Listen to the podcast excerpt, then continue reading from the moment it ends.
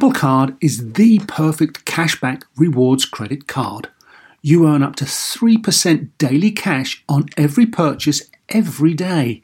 That's 3% on your favorite products at Apple, 2% on all other Apple Card with Apple Pay purchases, and 1% on anything you buy with your titanium Apple Card or virtual card number.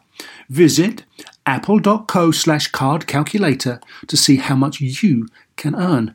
Apple Card, issued by Goldman Sachs Bank USA Salt Lake City branch, subject to credit approval. Terms apply. Want to learn a new language? And who doesn't? Well, experience immersive lessons from the most trusted language app, Rosetta Stone. You know you keep telling yourself you want to learn a new language. The True Accent feature even gives feedback on your pronunciation so you can speak the language like a native. Find lessons as short as 10 minutes, making it easy for you to learn anytime, anywhere. Don't put off learning that language. There's no better time than right now to get started. For a very limited time, Star Talk Radio listeners can get Rosetta Stone's lifetime membership for 50% off. That's 50% off unlimited access to 25 language courses for the rest of your life. Redeem your 50% off at rosettastone.com slash startalk today. He uh, held this this hose up to his butt. I just started barfing in the mask. Like not, I didn't Oh, okay. smell anything. That, that thing It didn't even through. need the smell. It was. Welcome to Star Talk, your place in the universe where science and pop culture collide. Star Talk begins right now. This is Star Talk, a cosmic queries edition of a special kind. I'm Neil deGrasse Tyson, your personal astrophysicist, and Steve-O, th- this is this is the man of Jackass, what one of many players in that franchise. So, Steve-O, welcome to Star Talk. Well, thank you for having me. It's exciting. You're a comedian, a professional stuntsman, um, and best known for participating in the franchise Jackass, which is not only on TV but multiple movies. Uh, you've got a new book out. Let me get the title of this book: "A Hard Kick in the Nuts." What I've learned from a lifetime of terrible decisions. Uh, people like this is like a sounds like a self-help topic and people get totally get into that topic so i wish you well on that we'll talk more about it and you've got a bucket list tour so this is you're on stage you're doing crazier more extreme stunts than ever made it to the screen or to television is this on uh, in a theater stage what is this context for this I tour theaters, um, you know, from like 1,000 to 2,000 seats. And it's uh, a multimedia show. So the crazier stuff than ever before happened as I put the show together. And um, after each bit in the show, I pay it off by playing video of the story that I just told. Wow. Okay. Okay. And so you were a household name in an entire demographic uh, of this country. And in fact, when we put out our request for questions, um, it was like flooded with people who are your fans and who want to see whatever might be the mix of the stunts that you do with whatever physics might be behind it. Either physics you've thought of or haven't, and I'm here to fill in some of those blanks uh, if necessary. So, in this particular episode, you're serving not only as my co host, but as the guest. So, you'll be reading the questions that people have sent to you. So, uh, but before we start that, have psychologists looked closer at you to see what's going on inside your head? Um, mm, I don't think so. And I think it's pretty uh, straightforward. I, I'm an attention whore. oh, that's okay. That, that, boom, there it is. You got the whole explanation. Yeah, it's really that simple. And, and speaking of physics, um, quite literally one hour ago, I was jumping a skateboard onto a moving car. This was uh, my plan. I just bought a new Tesla Model Y, and uh, and and I had a vision of of the car coming towards me and jumping up onto the hood and skateboarding over and dropping off the back. Of course, Oh, because it has that very curved dewdrop shape. to Yeah. it. Is that why? Yep. I was looking at it. I thought that I thought that that um, was very skatable. Um, Okay. I, had a, Wait, wait, you didn't actually do this. You just thought of doing no, it. no, I, I, I was just jumping onto it, but I- but I didn't complete the whole thing. I got um a friend of mine to build uh build the hood a little further down so that it so that I Uh-huh. could. It's kind of a wedge ramp which the Tesla was pushing, and um, so Mm. that I could get onto the hood more more more easily. Okay, so you might have died before this. And I was only Podcast. going five miles an hour. Nothing. okay. I- okay, you might have been injured before this podcast. Okay. I might have, yeah. I, I've still got some work to do though. Uh, we, we need to build something onto the back. But All uh, right, uh, so you're still still dreaming that one up. Yeah. Okay. Well, I'm glad you you survived for this podcast because I I'd feel bad if if that if that never didn't that one didn't work out. Uh, so you say a bucket list tour. Normally, a bucket list is things you want to do before you die. correct. And are these are th- things that you might die doing. So you're doing them before you die, or is it just things you've dreamt up your whole life and thought you'd put them all in one show? Correct. That that's they're ideas that I've had for for in, in some cases decades, and um, it's not like a morbid like uh, I'm gonna die, so I've got to hurry up and do these things. It's more a case of uh, me recognizing that there's a finite amount of time left for me to be able to do these type of crazy stunts.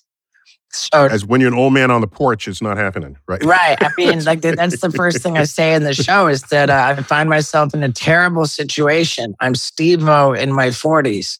Uh, and uh, Yeah. I think that it, it gets a good little laugh. And the idea that, wow, you know, Steve-O in my 40s, it's uh, Right, because you were Steve O in your 20s when all this began, right? correct. Yeah. So I'm, I'm, I'm I'm delighted to report you're alive and healthy. I mean, this is this is good. Yeah, thank you. So do, uh, you got questions there. Do you want to start reading some? Okay, the first question comes from Chris Knopp uh, for Steve-O. Longtime fan ever since your earliest days of filmmaking. Always able to produce some good laughs and frankly ballsy stunts that no one else would be willing to do. Has there ever been anything intriguing about science and physics for you? And if so, what sparked it? Yeah, because uh, what I would say there is you, you know, you can't go at your stunts. You got to understand some laws of motion, gravity. There's got to be some physics foundation within you, For sure. right, before you attempt much of this. So, uh, how does that all settle out within you? Yeah. Um, the, the, the question continues uh, Has your career changed this for you, such as injuries forcing you to learn more about these things? Um, okay. So um, I think that has there ever been anything intriguing about science and physics for you? Again, I'm an attention whore. I've always sought to, um, you know, make an impact on people to to be notable, to be uh, shocking and entertaining, and um, my my way of going about that was to do stunts, and the stunts that I've done. Um, are, are the stunts that I do are designed to make me appear really crazy. Like, oh, this guy, he could die. He's out of his mind. Like, it's this is so Mhm. this is so wild and unhinged. When in reality, for the most part, everything that you see me do is something that I started doing on a very low level and just gradually worked my way up. In the beginning, Wow. it was it was it was it was a lot of jumping off of um, like buildings into swimming pools, like across gaps, and um, you know I would be doing a flip off of a three story roof into four feet of water, and uh, there there's some physics in that. You know, I had to start Yes. off. I had to start Okay. off, uh, you know, on the just the the second floor balcony, and then go to the third floor, you know, and learn how to hit the water and curve in. So that's one example. Well, that's a very important revelation. What you're set, what you're telling us, and thank you for even admitting this, is that you have made your stunts safer than they look. Oh, by design, hundred percent. But and that's the whole foundation of it. So so it really has to say, do not try this at home, because if you just try it at home, you would not have put in the homework necessary to end up surviving and even thriving in the face of those stunts. Correct. And we always did have that warning. Uh, the, the, these stunts are performed by professionals. Do not attempt anything you're about to see. And um, I think that there's a contingent of the audience that sees that warning and maybe they're dyslexic to some extent because it says dare. Oh. dare you. and YouTube is full of such dares. Yes. Right. Uh, all all around. Right. Um, and and so, did you take physics in high school? Um, I suppose I did.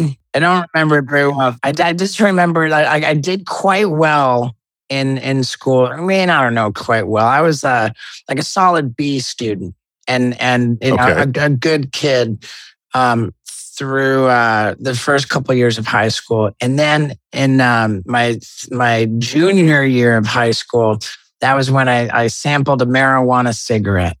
And and uh, Uh oh, uh oh, reefer madness. Here it comes. yeah, and it uh it, it kind of had me um you know stop doing quite so well in school and and um I remember trigonometry did not go very well. Trigonometry and that's about the marijuana. that's the age. Yeah, eleventh grade. Yeah, that's trigonometry right there. trigonometry and weed do not mix. That should be the title of your book. That's your next book, okay? You're- I love that. And- and- By that measure, I think physics and weed don't mix either. So uh th- th- Uh-huh. there, there was a there were a number of classes I really underperformed in, and physics may have been one of them. So what what I would say is there's a lot of physics you can glean by trial and error, and as you said, you did it smartly by incrementing Yeah, your steps. But I, I can say that if you if you take some physics, even this late in your life, you might see other stunts you could perform once you realize what the physics is doing beyond whatever you were sort of inventing in your your crazy sleepless nights. right. That's just, it's just a thought. I I I, don't know if I'm going to end up taking a physics class, but uh, but okay. okay. but you, but you put it on my radar. Uh, on your radar, Right. to know some physics is to be good at matter, motion, and energy. Right. That you think about those three things, and all three of those are completely balled up in what it is you do. Right. Your body is in motion. You land from gravity. You and in physics, you get to calculate all of that, Right. and you get to see well how fast can I go before that happens, or what is the friction between me and that surface? Can I reduce the friction or increase the friction, depending on what you need? These are entire chapters in an introductory physics book. So There's one I've got on my to do list, um, whi- which will happen uh, in the beginning of next year. It's it's it's rather simple. I, I bought a smart car for the for the purpose of crashing it into a brick wall to make sure the airbags work. okay. And that But the smart car is that little car that you can park almost anywhere Right. between two other cars. right? Right. And um, it, it, I just love the irony of uh, doing that in a smart car. You know, Right. um, Okay. but the thing is, this, this is where I'm going to need the physics because um, it's not something that I can start small and work my way up. If I'm crashing this car into the wall, there's only one shot at doing this. And yeah. Yeah. I, yeah. I don't yeah. want it to be underwhelming, and I don't want it to be too much where where I really get hurt. So I need to actually. Oh, you you're in the car when it oh, happened. Oh yeah, yeah, that's the whole point. Oh, you said I'm going to crash this car yeah, into I'm, a I'm, wall. I'm going to drive the car into the wall. So so. Oh, and this is the smallest car in the marketplace. Okay. Okay. So that could be your tomb. I, I've end. got to I've got to figure out the science of that one to get the sweet spot about what's going to be the most impressive um, uh, rate of speed into the wall to get the best Okay, here's what you do. here's here's what you do. You go knock on the door of the NTSA National Transportation Safety Association and say, "Lend me one of your crash test dummies." Yeah, well, that that's the plan is to dress up as a crash test dummy. Oh, oh, oh, oh, okay. You got that thought out already. Yeah. No, so what you need is look at their data. Right. And they will show you at what speed above which, because they test all these cars, right? Because they have to report their safety records before they're even marketed. So you find out at what speed before the chest of the crash test dummy collapsed or before their kneecaps broke by, you know, by the by the front of the car uh, moving into their legs. So you should be able to get some prior data on this. Right. It's going to be great. You know, there was another one. I, I was on tour in uh, Niagara Falls, and and I, I got disinterested and looked up a video of people who went over Niagara Falls deliberately. And it was a fascinating video I watched about I think there had been like 12 people or so who who did it deliberately. And it became evident by the end of this video that the people who put like real effort into planning it out fared pretty well. Okay. And so I got uh, kind of obsessed with the idea, and I reached out to this uh, this company that um, that uh, works for NASA, but it's not called NASA. But they work in Pasadena. They they did these all the, the scientists in Pasadena. Man, I wish I It could be Jet Propulsion Labs. Yeah, Could it be uh, that- that- because that's a branch of NASA, and they're in Pasadena. So JPL. the Jet Propulsion Labs, yeah, JPL. Yeah. Uh huh. Um, and uh, I didn't hear back from them. There, I was guys asked and I wanted to, to help building a crash capsule to go over Niagara Falls, and Yeah, I, I probably would not have returned those emails. I just, in, all, in, all fairness to Right. the rational universe out there. But go on. my buddy, my buddy from Jackass, Chris Pontius, um, masterfully got me to stop pursuing that idea by telling me, "Dude, it's been done." oh, oh, okay. You know, like we're pioneers, man. You know, like we we, Oh, we, yeah. we do things that have never been done.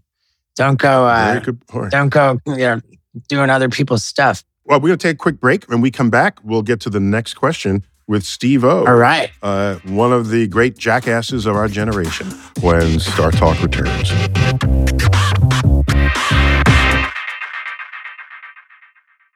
Whether you're a family vacation traveler, business tripper, or long weekend adventurer, Choice Hotels has a stay for any you. And that's good because there are a lot of me's. Choice Hotels has over 7,400 locations and 22 brands, including Comfort Hotels, Radisson Hotels, and Cambria Hotels. Get the best value for your money when you book with Choice Hotels. Cambria Hotels feature locally inspired hotel bars with specialty cocktails and downtown locations in the center of it all. Hey, that's me. Radisson Hotels have flexible workspaces to get the most of your business travel and on site restaurants.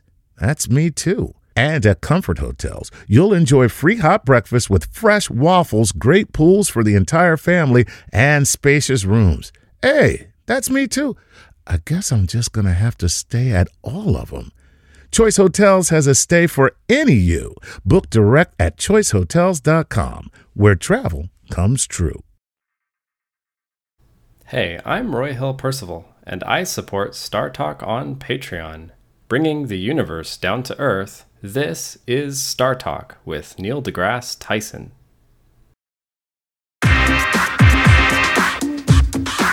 We're back. Star Talk, Cosmic Queries Edition. I've got Steve O right here with us, who is a beloved participant in the Jackass franchise from the beginning. And he's got a new book with got the best title ever, A Hard Kick in the Nuts. What I've learned from a lifetime of terrible decisions. And, and he's on a bucket list tour, uh, visiting a theater near you to demonstrate some of the craziest stuff he's ever dreamt up. So, uh, Steve O, thanks for being on Star Talk. And you've been uh, not only my guest, but my co host, uh, reading the questions that have come to us from our Patreon fan base. So, why don't you read the next question? now? Okay, here we go. This comes from uh, Dade Bloomfield. Hey, hello, Dade from Milwaukee here. Steve-O, have you ever done the math to see how fast your porta potty slingshot was going?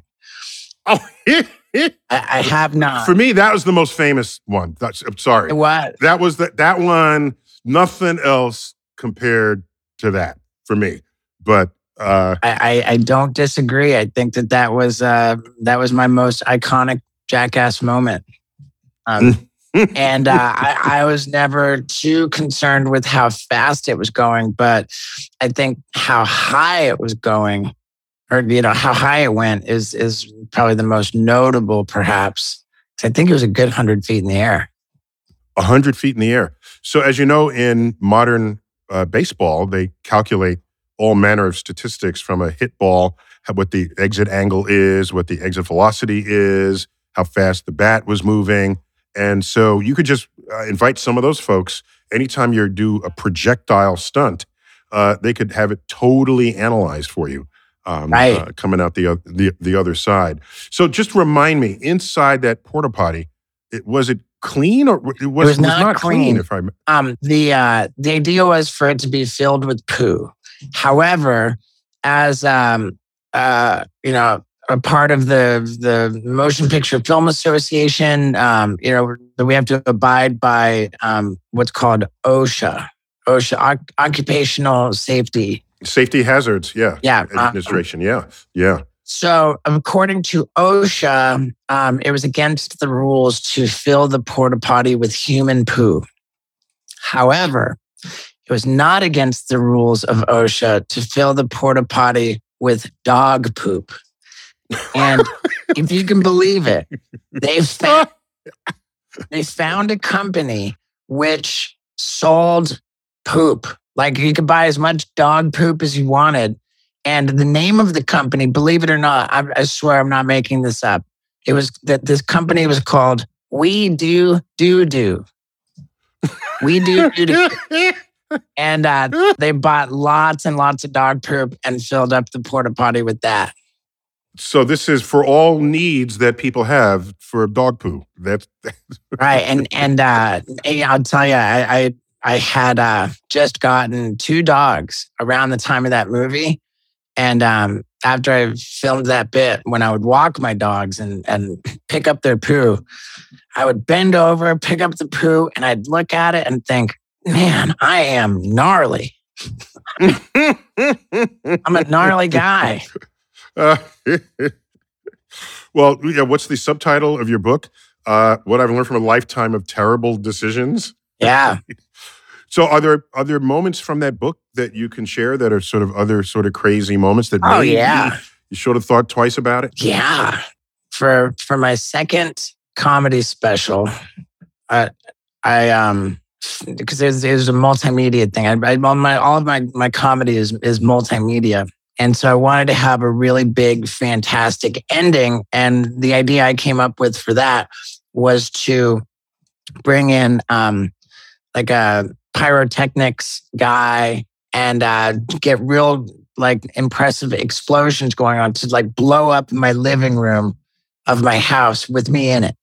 And, and, and I had, had all these silly little things blowing up, and each thing was a little bit more um, sort of uh, ambitious than the last. And it, it, I kept getting away with all these these uh, explosion stunts, and you know nothing was happening to me. And so ultimately, I decided, well, I've got to get like kind of hurt. You know, like I can't just walk away from this and nothing happened. By the end of this shoot, uh, I actually, my, my buddies and I, we, we were uh, hollowing out model rocket engines. And uh, so this, this rocket engine fuel from the model rocket engines, Wow. We, uh, Mhm. sprinkled it all over. These, uh, so Estes makes these rockets, and I remember the D engine was the largest engine, and you put several of those. You'd build a Saturn V rocket. They had one of those. wow. And so, yeah, so you knew where to get your explosives, is what you're saying. Yeah, we we we we got, got a lot of model rocket engines. We had a whole team hollowing them out in the garage, and we um sprinkled uh sprinkled the the rocket engine fuel all over my living room floor, and um I laid down in it and did snow angels, and my buddies lit it with me laying in it, and uh, yeah, it was a disaster. I ended up uh I I ended up five days later in a burn unit uh, having skin graft surgery on 15% of my body. so this sounds like one day you're not going to get through it if it keeps accelerating in this way. That's what it Yeah, feels like to me. or or um, it sounds like uh, I've closed the book on the fire stunts. okay. Okay. You know, there's certain things, there's certain times when when you got to recognize you've, you've you've reached the end of a trail. Yeah, I'd say 15% skin graft. Yes. End of the trail there. Yeah. Totally. You got another question. Yeah, uh, that, I think we actually just answered it. Um, Connor Holm asks, "Hey, Steve, when has physics screwed you over the most?" Uh, no, physics, just to be clear, physics is doing what it does. Right. Okay. It's not. It's not trying to screw you over. It has no. It has no agency. Oh, you know, there's about- there's so much I'd love to talk to you about in this regard. Like the the, the concept of good and bad is uh it's such a, a, a mental construct that we've come up with. There is no such thing as good or bad. There's simply that which is. There's Yeah, well, okay, no, there's that which is, and then you nuance it with a good or bad, right? The is is more foundational, clearly, right. than whether or not that is is good or bad. And you can say, is it good for my health or longevity? Right. Okay. Or, is it bad for you? So you, you can ask those. those Okay. questions, I think. like that. But I like that. we can save some of those for the end. We can go get Right. all philosophical if you want. Yeah, for sure. There's um there's no such thing as punishment. There's just the the law of cause and effect. Okay. exactly. And uh, Connor's question continues. Uh, he says, "And are you still able to contribute to the process of producing children?" Um, Oh, how politely asked Right. that was. I've been. This is actually part of my bucket list show. Um, there, there was there Uh-huh. was a, an idea. The oldest idea of them all on the bucket list it was called the vasectomy Olympics, and it was inspired by a joke I heard when I was 12 years old, which was, "What is the definition of macho?" It's a man who jogs home from his own vasectomy, and uh, you know. Being, being the attention whore that I am, I've never wanted anything more than to be to be macho. And I grew up with the idea that I would get a vasectomy and then then really go really go nuts. So when I planned well, we, we, we need evidence of your vasectomy. oh, I I, that- I got that covered. It's a multimedia show. Oh, okay. Yeah, of I've- course. Duh. I've got uh, I've got an, the, the most hilarious vasectomy video ever produced. But before I got the vasectomy, I, I just couldn't do it without first going to get a sperm count at the fertility clinic. Because people have been asking me the same question. Like, after all the terrible things that have happened to your nuts, can you still, could, could you have kids even if you wanted? And, um, and, uh, the, the, what I learned when I went to the, the fertility clinic, um, the the average man has, believe it or not, 20 to 30 million sperm per millimeter or per milliliter of semen. And yeah. Yeah. and your boy clocked in at 51 million. So I but so, so what you're saying is, over all these years, your nuts have actually been stimulated. right, if it doesn't kill you, it actually makes you stronger. Except despite the fact that I've got a, an, a remarkably high sperm count, like they're they're all swimming sideways. they're, all, cr- they're, all, they're all on wheelchairs. You know, they're all crutches coming to me. yeah, that's worth noting. So let's give. Uh, uh, oh, so just to finish out on the laws of physics. So I, I'm just defending the laws of physics that they have no agency here. Right. That they'll Sure. do whatever the laws of physics uh, allow them to, and so it's a matter of you navigating that. That that's really all that's going on. Is it safe to, to describe the laws of physics as the natural law of cause and effect? Is there any difference? Um, there are some things that have no obvious cause, like radioactivity. Uh, when a when an element decays from a higher element for a, heavier element to a lighter element, it does it on its own time. We cannot predict when it will happen. It's sitting there minding its own business, and then bada bing, it changes, and without any obvious cause. So we're forced to say it just is. Right now, what is true is that all the atoms of a particular kind have a very repeatable half life. Okay, so the half life is over this amount of time, half of them remain yet to convert to another element. And then you, that you wait the same amount of time and half again. And so it keeps halving all the way down. And so some live a longer time, some don't. And it, it's a mystery per atom what each atom is going to do next. So I can't call that a cause and effect. Okay, I love that, and uh, and it makes It just sense. is. It Yeah, makes perfect yeah. sense. Okay, the the last uh, question was from Connor in uh, Sequim, Washington. All right. Now we're going to move on to Uh, we have time for just one more before this break. Okay, let, let's do it. From Aaron, hey, Steve-O and Neil. This is Aaron writing in from Ri- Richmond, Virginia. Here's a question you can both weigh in on. In the fart mask stunt from Jackass 2, do you think there was a real possibility the mask could explode from the amount of methane being produced by Preston Lacy? Thanks for doing this episode. yeah, dude. Now I can answer so- this. I love that. I love Are that. you familiar with Uh, what. I'll lead off, and then when we come back from the break, you pick it up. Okay. So just lay down some physics here and some chemistry. So methane is chemically the the element carbon attached to say it's four, four hydrogen atoms. So it's CH4, and it is the byproduct of of microbes basically digesting, eating, I would call it digesting, eating their food in an environment that has no oxygen. So deep in your gut, there's no oxygen. So it's what we say anaerobic. So that's deep in your gut. And so there are microbes that just love it there. And one of their byproducts is methane, which happens to be highly flammable. It is highly flammable. And so that old trick you might have heard in, in camp, okay, let's try to light their farts, you know, that actually comes from foundations in chemistry and physics. There's energy stored in that molecule. And so that if you bring a flame to it, you break apart that molecule and energy gets released. And depending on how much of it's there, it'll just be a, a, a, sort of a flash of a flame, or it could be an actual explosion. So that's just to get the physics laid down. And so now when we come back, we're going to find out what the hell were you thinking? And and we'll look at the risk factors of your face blowing up when Star Talk continues. Uh, Cosmic Queries with Steve-O of Jackass Infamous.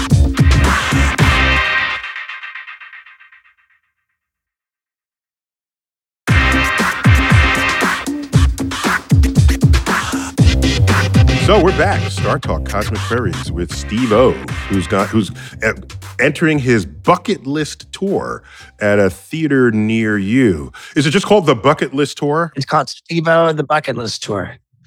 Steve-O and the Bucket List Tour. That's all the information you It's, need. it's actually uh, somewhat winding down now. Um, I'm, okay. I'm about to go on a run through Canada, and then I've got uh, some U.S. dates after that. but the book lives on. Book The- lives on. Okay. Yep.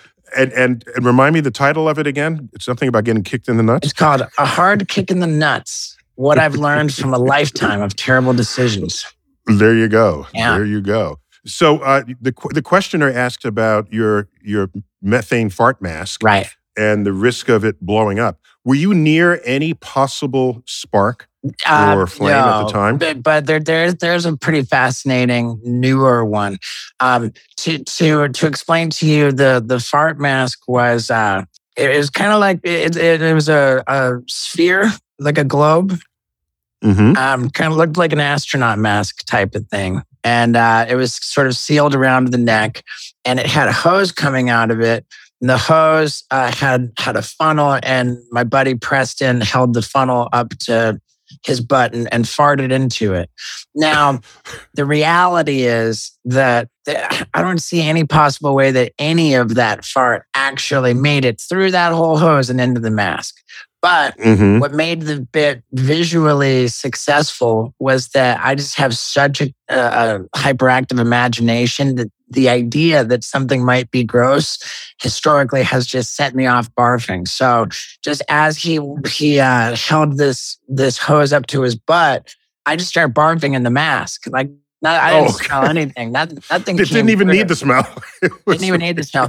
And there was not a um uh the danger of a spark inside the mask. But for for our our most recent Jackass movie, which came out this year, called Jackass Forever, they brought in um a big water tank with a, this sort of a seating situation in it, and um, this great guy from MythBusters, Tory Belleci, who had an underwater torch. And there was this mechanism to capture farts completely underwater and then so it'd be a it- bubble of of air, but it's it's fart air, right? Right. Mhm. And and bring in uh bring in uh, the torch to light it underwater. Now, I could not believe the blast that that caused. And i- in hindsight, it makes sense to me because like uh, the the philosophy of a pipe bomb. If you try if you take an explosion and try to contain it, what you're actually doing is just magnifying it. Yeah, that's correct. And so that's correct. let me ask you this does it follow that that that same magnification of the explosion from a pipe bomb would apply to an underwater fart that would like make the Well, so the that the fart bubble is being com- is completely surrounded by water, which is much denser than the air itself. right And so what so just to be clear, any explosion, any explosion is the ra- eh, on you know in the atmosphere is a is a high temperature spot that rap because of the high temperature rapidly expands the air around it. And it's the expanding air that we think of as the explosion. And if it's a weapon, they put like BBs and nuts and, I mean, and nails and things in it, and you get like a grenade that the expanding air turns the the shrapnel into into because there's there's the shrapnel that's just the residue of the bomb itself, but there's the shrapnel you can put in on purpose, right? Right. And that then becomes individual projectiles that can each become deadly. In this case, you have rapidly expanding bubble, but the bubble has its size, right? If you try to make that bubble any bigger instantly, what's the water going to do? The water's not going to compress. It has to fly out of the way. It Right. can only just bust out of the way. So it would it would make a much it was a brilliant setup because it would make a much bigger explosion in the water than it would if you just did it in the air because Right. then that's just air expanding into air. i couldn't believe it it caught me completely off guard Yes, That- yes. So if you did it if you did it in a balloon, if you wanted to like be physics mythbustery about it, you do it underwater and it explodes the water out of the way. But if you do it in a balloon and then explode that, it'll be like a pop, but it's not going to be a, a, a massive thing because it's just pushing other squishable things around it called the I, atmosphere. I remember i felt So- like i'd been kicked in the nuts like uh, the, the, the blast of the underwater part, like it, it was the water went flying it was like whoa but, like uh it was it was a real uh like i think that that was my my favorite moment of our most recent jackass movie I love it. I love it. And just to to round out the methane conversation, um, we we have found methane on Mars, uh, uh, uh, it oozing out from the sides of ravines, and so there are many because Mars doesn't have oxygen in its air. So, uh, so where people are wondering, are there microbes buried beneath the surface, undergoing anaerobic metabolism, metabolism without oxygen, and then it would be releasing methane. So that's one uh, uh, appearance of methane, like in our backyard. Well, for me, it's our backyard, Mars. Uh, and a moon of Saturn called Titan, the temperature is so low that methane that's on that moon has liquefied. So there are actually rivers of methane going into lakes of methane on Saturn's moon Titan. So methane it- it is a really fascinating uh, uh, molecule that is sort of the foundation of so much of what's going on uh, in in organic chemistry. But so, oh, one other thing uh, at Cornell University, they have a huge agriculture school where they have cows that are there for to study. They study the the, the lactation, the you know the the three however many four stomachs, however many they have, and one of them they carved open a side of the cow. You can see into the st- and put a plexi window. I, I would think the cow would care about this, but apparently they don't. and you can just see the food come in and get digested. They collect the cow farts and they burn the cow farts in the winter to keep the barn warm. So it's one closed thermodynamic system. There's a lot going on with methane. so do you, sir, have questions for me? I- do. We've got we've got a very short amount of time. There's two things Mhm. that uh, that come to mind as my bigger priorities. I've heard this saying that we are not human beings having a spiritual experience, but rather we are spiritual beings having a human experience. And I've read different things that talk about how at, as spirits, we before we incarnate into this physical body, that we we choose our parents, that we we uh, that there's a blueprint for the for the experience that that we're seeking to have as in the human body, um, and that as part of the blueprint, there are uh, life events which are predetermined that are gonna like just happen. Have you ever heard any of that stuff before? I've heard about it just briefly, but what I would say is I, I think it's it's a beautiful concept, right? And just turning the tables on something that uh, religious people feel deeply that we are a corporeal experience housed hosting a spiritual entity, be it your soul or anything right. else. And you, you turn the tables on that, and it's you're talking about a spirit looking for a body or, or, or creating, you know, going through the body factory just, and ordering two, ordering up a la carte what kind of life experience you wanted your body to have. That would make an amazing science fiction story if it hasn't already been done. And so I'm, I'm intrigued by the concept but what I can say as a scientist is if I'm going to apportion my confidence that something is true, uh, uh I'm going to apportion that confidence according to how much evidence right. supports okay, so it. you're saying not a lot of evidence to support that theory. Not a lot of evidence to support spirits floating around, choosing bodies and their parents and life. There's not a lot of evidence for that. I okay. love the idea though. Okay. I mean, that, that wouldn't be, you know, that's in the mix of fun sci fi ideas that people have made movies about. So I'm all okay. in on it. I'll be the first in line at the at the IMAX. But um, it's right. Yeah, I, I just don't see evidence for that. Right. Yeah. Okay. Now, um, it, when we talk about um, the like what happens after the the end of our physical body, um, we we don't we don't have a lot of evidence for that either, huh? Well, so here's here's what we do have. Um, consider that many people who have sort of near death experiences and they they come back. Some of them say, "Oh, I saw a light and I wanted to follow the light," and no one follows up on that to then report that they were near death. They were brought back to life in the hospital on an operating table that has a light over the table. okay? Right so so if you're if you're dead and then you're coming back, you know, in half consciousness and you see a light, we got it for you. All right. That's the light over the operating table. And there are people who say that they have an out of body experience where they look down and see their body. So you can test for that. Here's what you do. All right. You get your relative to write something down on a card. Uh-huh. Okay. And put it up above the light facing upwards. So that if you have an out of body experience and you look down on yourself, you should be able to read what's on that card so that when you come back to life, you'll say, oh, it said, order me a slice of pizza or whatever the, right. there has to be some simple saying. And that has yet to be duplicated as an experiment. So for, that's for the out of body people.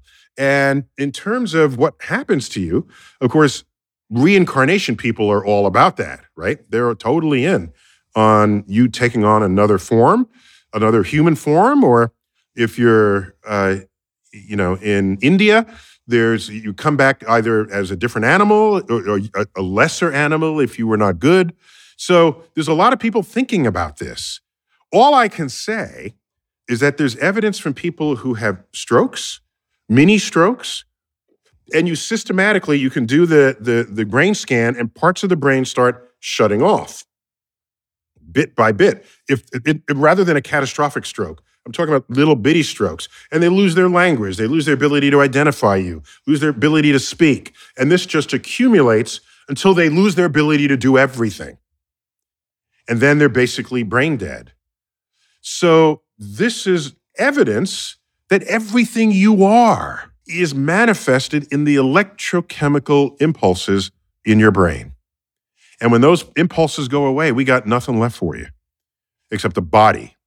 Right. And why, by the way, your body has energy content. You know how the methane molecule has energy? So does the molecules in your body.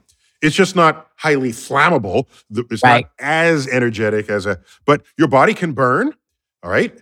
the fact that something burns means it had energy as part of it. Paper burns because there's energy locked into the, the, the, the molecules that were once wood in that paper, and it gets released in the form of heat. So your dead body, um, if you cremate it, your body's energy becomes flames, and that energy radiates into space, where it moves at the speed of light across the universe. So, in a way, you're still out there. Right. You're the energy that was once in you. So, that's a little bit of a spiritual thought that actually has root truths in physics and thermodynamics. What about life review? Have you ever heard of that? Where is this while you're dying and you see a whole life unfold Yeah. in front of you? yeah, Yeah, yeah, I'm intrigued by that. Um, I, I know that that's happened to me even when I knew I wasn't about to die, but there was some emotionally stressful moment. It was like, whoa, that was kind of freaky. So maybe it's not that you're about to die, therefore this happens. Maybe you're there's a little your brain is is been jostled in some way right. and it releases these memories that are all there.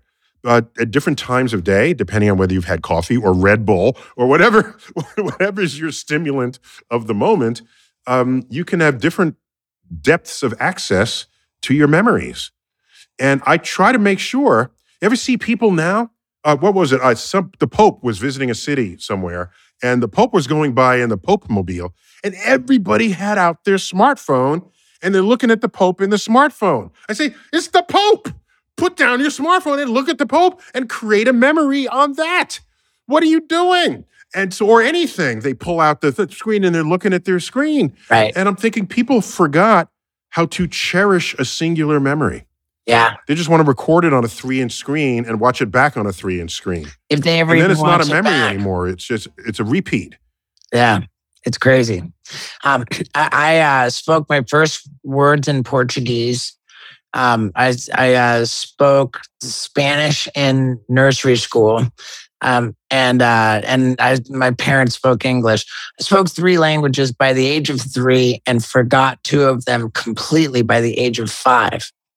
However, when I was 11 years old at summer camp, these kids uh, who spoke Portuguese maybe they were from Brazil, maybe Portugal. They said they were freaking out. They said that in my sleep the night before, I was speaking Portuguese in my sleep. Now, I had no access to, to this language. However, it's in there. Like, it's in there. Oh, okay. Were you a Portuguese conquistador in an early life? Were you? I know my, my father was the president of Pepsi Cola in Brazil. Oh my gosh. Okay. So there's some Portuguese rootstock there in some way. So what I would say there is uh, we need better evidence than just the eyewitness testimony of your fellow campers. And next time this happens, have them set up a recording device. Right. Okay. And then we can listen back and have experts analyze it and not just, I heard you speaking Portuguese. Right. Because consider they have Portuguese filters in their brains. So if they hear words out there, if they just hear syllables, utterances, and you know to hear Portuguese, they could be selecting Portuguese syllables. Right. And I, I'm pretty sure you're not composing complex sentences in your sleep. So we're just talking about utterances here. It could be that they cherry picked Yeah. the bits and pieces and say, I heard you speak Portuguese. So to head that off, you want to do, get data on it and record it so that we can then bring it to the lab. Just just future advice for you. I think that's fantastic. Man, I'll tell you what, Neil, I, I wish we could talk for longer. And uh, Listen, it's great. To, I'm just I'm glad to know you're alive and you have a high sperm count before your vasectomy. And you now your sperm count is presumably zero. yeah, yeah, I went in for the test afterwards. There was not even a corpse on the battlefield. Not a corpse on the bed, not even one that got through on crutches. No, right? no not at But all. Steve it's been a delight to chat with you. Thanks for being my uh, host and and guest, uh, all rolled up in one. We knew you had it in you. Hey, likewise, and, man. And Thank you made you. it happen. And good luck on your tour and the, and the sale. I'm more closer to books than to to Yeah, to theaters. I mean, I've done work in theaters before, but for me as an academic, the book is the forever record of what you've done. Because if someone doesn't show up at your show, then unless it's on Netflix or something, they don't see it, Right. they don't experience it. But the book is your chance to speak through the ages. And so uh, I'm glad you have a book out there. I got two. well. This one's my second. Second, what was the first one? It's called Professional Idiot, a memoir. Oh, okay. All right, I'm going to go back to that one first Ah, and read that one before we continue. All right, dude. Thank, thanks for being on Star Hey, Talk. thank you, Neil. All right, this has been Star Talk, a special Cosmic Queries edition with the one and only Steve-O, who's apparently still alive. This has been Star Talk. Neil deGrasse Tyson here, your personal astrophysicist. Keep looking up.